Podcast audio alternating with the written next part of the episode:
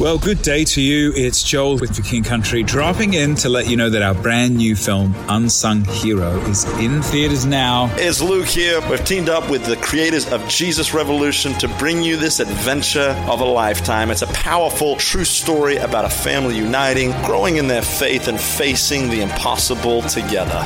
In theaters now, unsunghero.movie for more information. Rated PG, parental guidance suggested.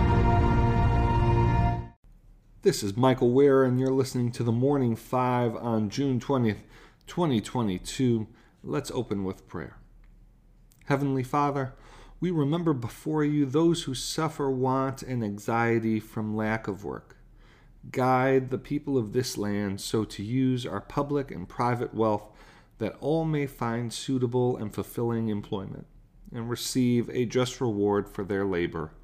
Through Jesus Christ our Lord. Amen. Well, it's good to be back. I hope everyone had a great Father's Day. Uh, let's get to uh, the morning five. Uh, first item on Sunday, France held legislative elections that will complicate uh, the uh, governing prospects for President Emmanuel Macron. Just several months ago, Macron won a, a convincing victory, uh, this past Sunday, though his centrist coalition won uh, a plurality of the vote, they failed to reach a majority. The first time in 20 years that a newly elected president will not govern with an absolute majority in the National Assembly. Second, uh, Prime Minister Boris Johnson uh, of Britain and the NATO Secretary General uh, Jens Stoltenberg have been warning that the war in Ukraine could grind on for years. This comes as the New York Times reports that Russian forces uh, appear poised to tighten the noose around thousands of Ukrainian troops near two strategically important cities uh, in the fiercely contested Donbas region of eastern Ukraine on Sunday.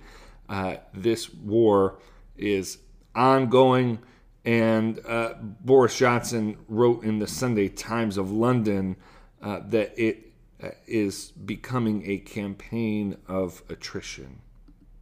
Finally, this past weekend, Texas Republicans met in Houston uh, to approve their uh, their state platform, and unfortunately, that platform includes several uh, far right provisions, including a rebuke to their own senator, John Cornyn, for his work on bipartisan gun legislation, as well as a plank uh, that claims President Biden was not legitimately elected.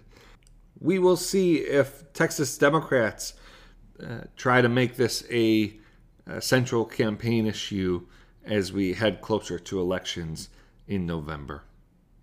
All right, that's it for today's Morning Five. Let's close with prayer. Dear Father, always near us, may your name be treasured and loved. May your rule be completed in us. May your will be done here on earth in just the way it is done in heaven. Give us today the things we need today, and forgive us our sins and impositions on you as we are forgiving all who in any way offend us. Please don't put us through trials, but deliver us from everything bad, because you are the one in charge, and you have all the power, and the glory too is all yours forever, which is just the way we want it. Thanks for listening. Have a great day.